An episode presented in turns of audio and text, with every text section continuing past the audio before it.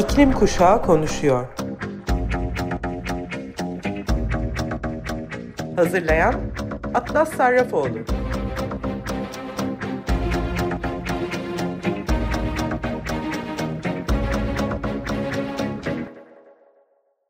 Hepinize merhaba sayın Açık Radyo dinleyicileri.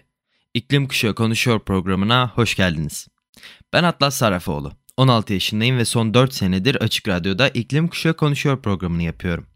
Sizlere iklim krizinin geleceğimizi ve şimdimizi nasıl etkilediğini anlatmak için her cuma 14'te karşınıza geliyorum. Bu hafta yaşanan iklim haberlerine bakalım istiyorum. İlk haberim tüm dünyada büyük yankı uyandıran bir araştırmanın sonucu. Bu araştırma Atlantik Okyanusu dolaşımının iklim sistemi ve insanlık için kötü haber anlamına gelen bir devrilme noktasına doğru ilerlediğini ortaya çıkardı. Araştırmanın arkasındaki bilim insanları bu noktaya ulaşıldığında beklenen çöküş hızı karşısında şok olduklarını ancak bunun ne kadar sürede gerçekleşeceğini tahmin etmenin henüz mümkün olmadığını söyledi.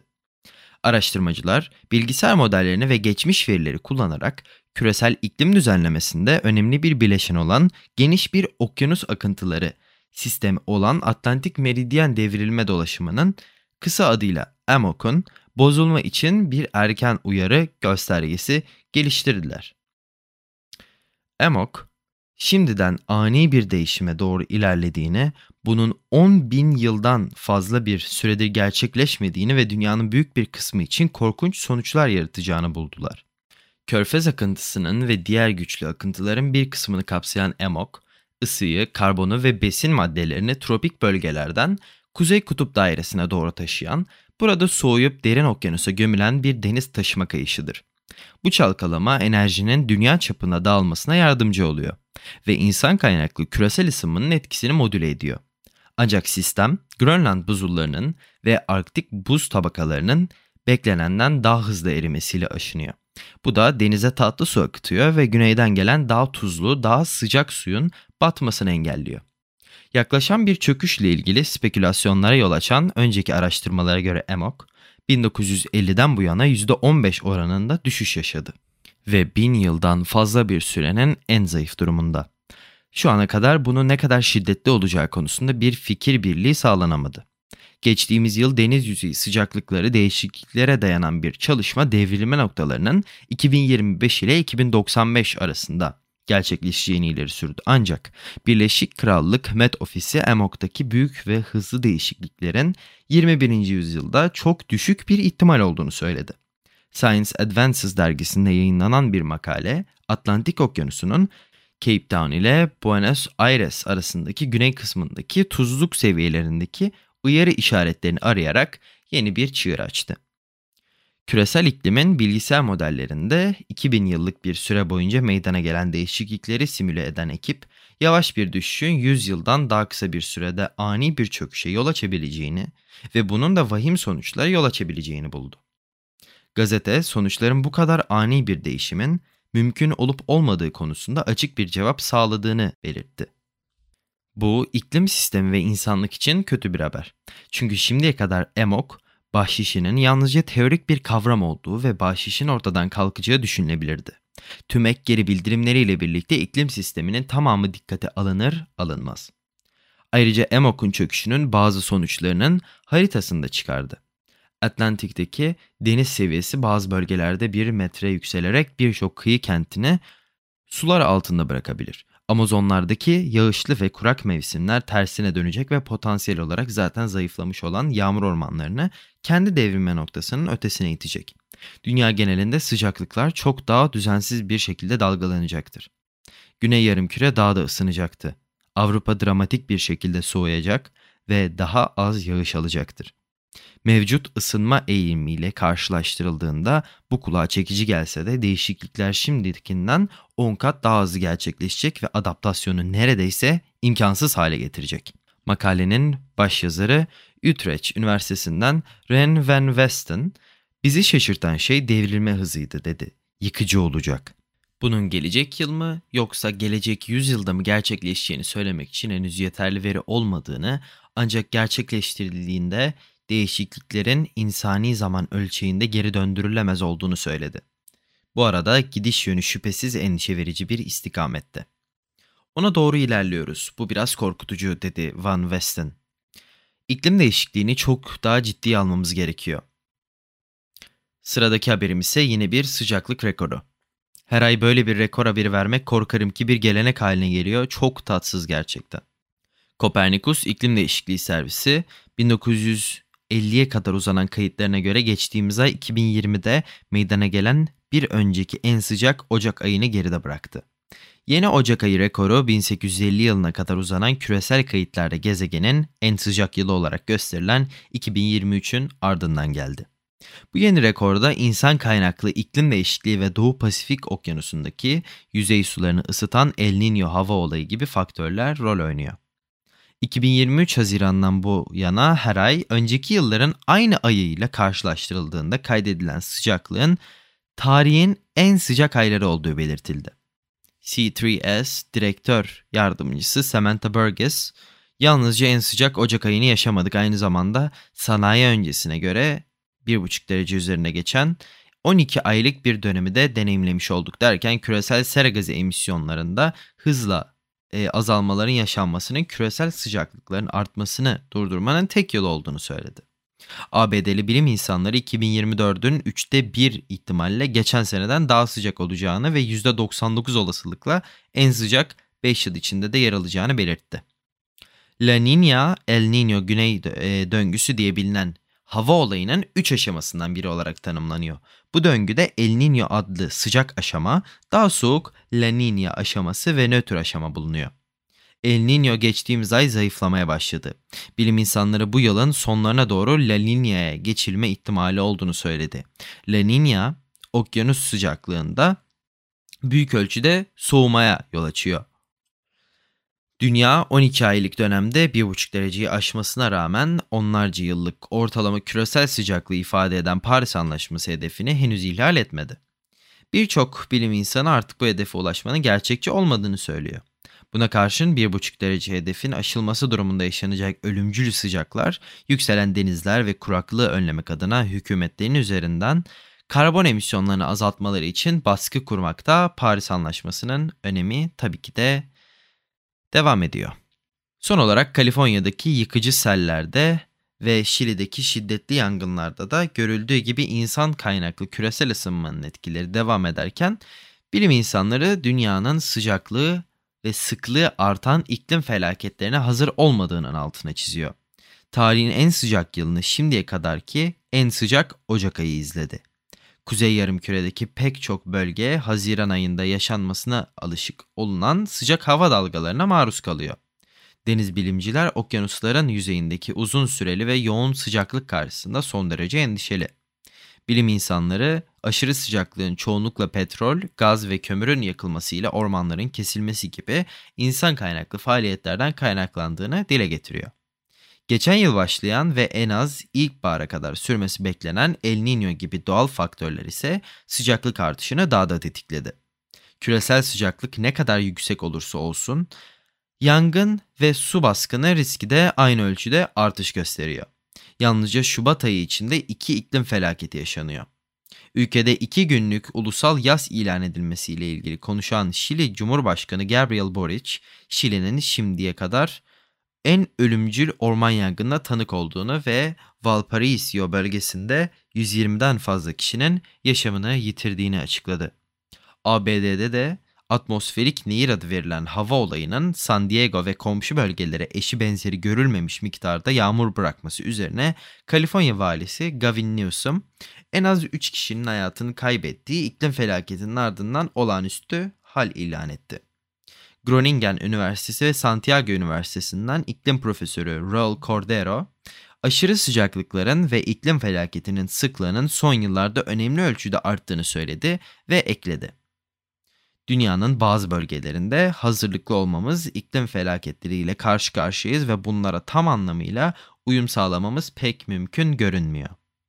İngiltere'nin Hadley merkezinden Richard Betts daha uzun süren sıcak hava dalgaları, daha yoğun yağışlar, artan kuraklık ve daha yangı da ve daha fazla yangına sebep olacak hava koşulları da dahil olmak üzere birçok aşırı hava olayının insan kaynaklı iklim değişikliği nedeniyle daha da şiddetli hale geldiğini vurguladı.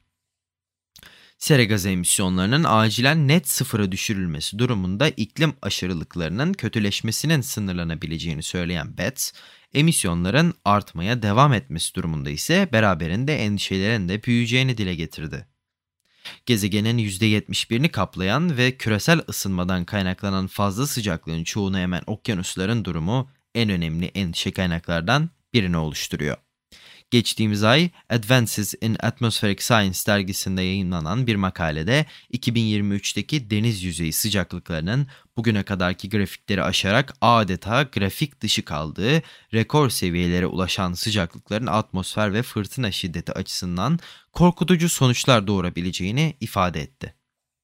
Brezilya Kutup ve İklim Merkezi'nden müdür yardımcısı Francisco Elisio Aquino, sıcak okyanuslar, atmosferik dolaşımı ve buna bağlı aşırı olayları yoğunlaştırıyor dedi ve gezegenin 2023'te yaşadığı rekor sıcaklığı atlatamadığını sözlerine ekledi. Avrupa Birliği'nin Copernicus İklim Değişikliği Servisinden üst düzey bilim insanları Francesco Guglielmo ile 2024'ün 2023'ün sona erdiği gibi başladığını belirterek olağanüstü sıcaklıklar ve birçok aşırı hava olayı olduğuna dikkat çekti bilim insanlarının öngördükleri risklerin beklenenin de ötesinde geçtiğini ifade eden Guglielmo, 2023 o kadar çok rekor kırdı ki küresel ısınma hızında yeni bir aşamanın başlangıcında içeren bir dizi yeni hipotez ortaya atıldı. Bu hipotezler bir yıl öncesine kadar bu kadar yaygın değildi şeklinde konuştu. Ve açıklanan yeni bir raporda ise her yıl milyarlarca hayvan üremek ve beslenmek için çöller, ovalar veya okyanuslarda yolculuk yapıyor. Birleşmiş Milletler'in yeni raporu göç eden türler üzerindeki sürdürülemez baskıların sadece popülasyonlarını azaltmakla kalmayıp aynı zamanda, aynı zamanda da gıda kaynaklarını bozabileceğini ve geçim kaynaklarını tehdit edebileceğini ortaya koydu. Raporda göçmen hayvanları korumaya yönelik 1979 tarihli Birleşmiş Milletler Sözleşmesi kapsamındaki 1189 türün %44'ünün popülasyonunda azaltma olduğu, %22'sinin ise tamamen yok olabileceği belirtildi. Bu sayılar Dünya Doğa ve Doğal Kaynakları Koruma Birliği'nin IUCN ve 1970 yılından bu yana 5000'den fazla türün popülasyonunu inceleyen Yaşayan Gezegen Endeksi tarafından sağlanan değerlendirmelere ve verilere dayanıyor. Birleşmiş Milletler göç eden yabani hayvan türlerinin korunmasına ilişkin sözleşmesinin Genel Sekreteri Amy Frankel, raporun göç eden türlerin tehditlerle mücadele etmek için hükümetlerin ne yapması gerektiği konusunda çok net bir yol gösterdiğini belirtti avcılık, balıkçılık ve diğer sömürü biçimlerini içeren faaliyetlerle insanlar Birleşmiş Milletler listesinde yer alan türlerin %70'ine karşı en büyük tehdidi oluşturuyor. Habitat kaybı türlerin %75'ini etkiledi. Bu durum izole ekosistemler arasında daha fazla bağlantıya duyulan ihtiyacın altını çiziyor. Raporun yazarları hükümetleri, barajlar, boru hatları ve rüzgar türbinleri gibi altyapıların kurulumunda habitatları ve göç yollarını bozmaktan kaçınmaya davet etti. Frankel, hükümetlerin üst düzeyindeki karar alma mekanizmalarına bakmalıyız dedi ve ekledi. Yaşamımızı devam ettirmek için ihtiyaç duyduğumuz doğayı feda etmeden insan ihtiyaçlarını karşılayabildiğimizden emin olabilmemiz için nelerin planlandığına bakmalıyız. Birkaç sene önce öngörülen değişiklikler artık gerçekleşiyor. Bu baskılar göçlerin zamanlamasını bozan, ısı stresine yol açan ve kuraklık veya orman yangınları gibi giderek daha yıkıcı hava olaylarına yol açan sıcaklık değişiklikleriyle artıyor. CMS tarafları gözetim listesine eklemek için yeni türleri incelemek üzere her 3 yılda bir toplanıyor. Bu hafta Özbekistan'ın Semerkant şehrinde düzenlenecek CMS toplantısında Amazon yayın balığı da ele alınan hayvanlar arasında yer alacak. Frankel, ülkelerin habitatları daha etkili bir şekilde konuşmalarına teknik destek sağlamak amacıyla yeni bir programı da başlatacaklarını söyledi. Aktivistler, hükümetleri yeni küresel biyoçeşitlilik anlaşması kapsamındaki 2030 yılına kadar dünyanın kara ve deniz alanlarının %30'unu koruma yönündeki 2022 taahhütlerini yerine getirmeye çağırdı. İstanbul'da özellikle Boğaz'da dolaşanların şahit olduğu bir olayla ilgili şimdiki haberim. Marmara Denizi'ndeki deniz anası popülasyonu gün geçtikçe artış gösterirken neden olduğu sorunlar da şiddetleniyor. Türkiye Tabiatını Koruma Derneği TTKD bilim danışmanı Doktor Erol Kesici İstanbul'da Sarıyer, Beykoz ve Kuruçeşme kıyılarında denizde çok net görülebilen binlerce deniz anasını görüntüledi. DHA'nın haberine göre Doktor Kesici deniz analarının acilen temizlenmesi için 24 saat esasına göre çalışma yürütülmesi gerektiğini belirtti. Şu an Marmara Denizi'nin Ay deniz analarının işgali altında olduğunu belirten Doktor Erol Kesici, Marmara bölgesi için deprem kadar önemli, deprem kadar yıkıcı ve tehlikeli bir durum. Marmara bölgesinin depremden sonra önlem alınması gereken en ciddi ve tehlikeli sorunu Marmara Denizi ve Körfez'in kirliliğidir. Ne yazık ki ülkemizin en kirli denizlerinin başında iç deniz özelliğine sahip çok hassas ve kırılgan ekosistemi bulunan Marmara Denizi geliyor. Marmara Denizi'nin kirliliğinin temel sebebi insan faaliyetleri, insandır. Marmara Denizi 20 milyonu aşan nüfusun ve neredeyse Türkiye'nin %70 oranında sanayisinin etrafında barındıran bölgelerimizdendir. Tarım atıklarının oluşturulduğu kirlilik de önemli bir etkendir dedi. Marmara Denizi'ni kirleten tüm unsurların acilen engellenmesi gerektiğini belirten doktor kesici, kirliliğe bağlı denizde azot, fosfor gibi besi elementlerinin aşırı artması sonucu müsilaja neden olan fitoplankton yani bitkisel mikroskobik alglerin artmasıdır. Aynı zamanda Marmara Denizi'nde çok sayıdaki balık türünün kabuklu organizmaların, deniz kaplumbağası ve benzeri ekosistem elemanlarının tür ve popülasyonlarının azalması kirliliğin aşırı artmasının başka bir nedenidir. Diğer önemli faktör de Marmara Denizi'nde ne yazık ki çok aşırı şekilde av baskısı söz konusu. Bu av baskısı balık popülasyonlarını azaltmakta, denizde kirliliği giderek arttırmaktadır diye konuştu. Marmara Denizi'nin biyolojik istila altında olduğunu ifade eden Doktor Kesici, yani doğal tür sayısı azalmakta, istilacı türler ise küresel ısınma ve su sıcaklığını artışıyla aşırı şekilde çoğalmaktadır. Akdeniz'den Ege ve Marmara'ya gelen istilacı türler yaygınlaştı. Marmara Denizi'nde şu an bunlar içinde en tehlikeli olanları deniz analarıdır. Burada görülen ay deniz anası olarak bilinen bir tür olup zaman zaman çok tehlikeli ve zehirli olan pusula deniz anasına da rastlanmaktadır. Şu anda Marmara Denizi'nin her tarafını ay deniz anaları istila etmiş durumda. Bu deniz anaları balık yumurtaları larvalarıyla beslendiği için denizdeki balık popülasyonunda çok ciddi bir şekilde yok ediliyor. Çözüm, denizi kirleten tüm unsurlar kesinlikle engellenmelidir. Balık çeşitliliği doğal türler arttırılmalıdır. Aşırı av baskısı sonlandırılmalı ve 24 saat çalışma esaslı deniz anaları toplanmalıdır dedi. İklim Kuşağı Konuşuyor programı için ayrılan sürenin bu hafta sonuna geldik. Her zaman olduğu gibi sizin için bir kapanış şarkısı seçtim. Paul McCartney'den Pipes of Peace'i çalıyorum. Ben Atlas Sarrafoğlu. İklim Kuşağı Konuşuyor programını dinlediniz. Gelecek hafta tekrardan görüşene dek kendinize, sevdiklerinize ve gezegenimize çok iyi bakın diyorum. Görüşmek üzere.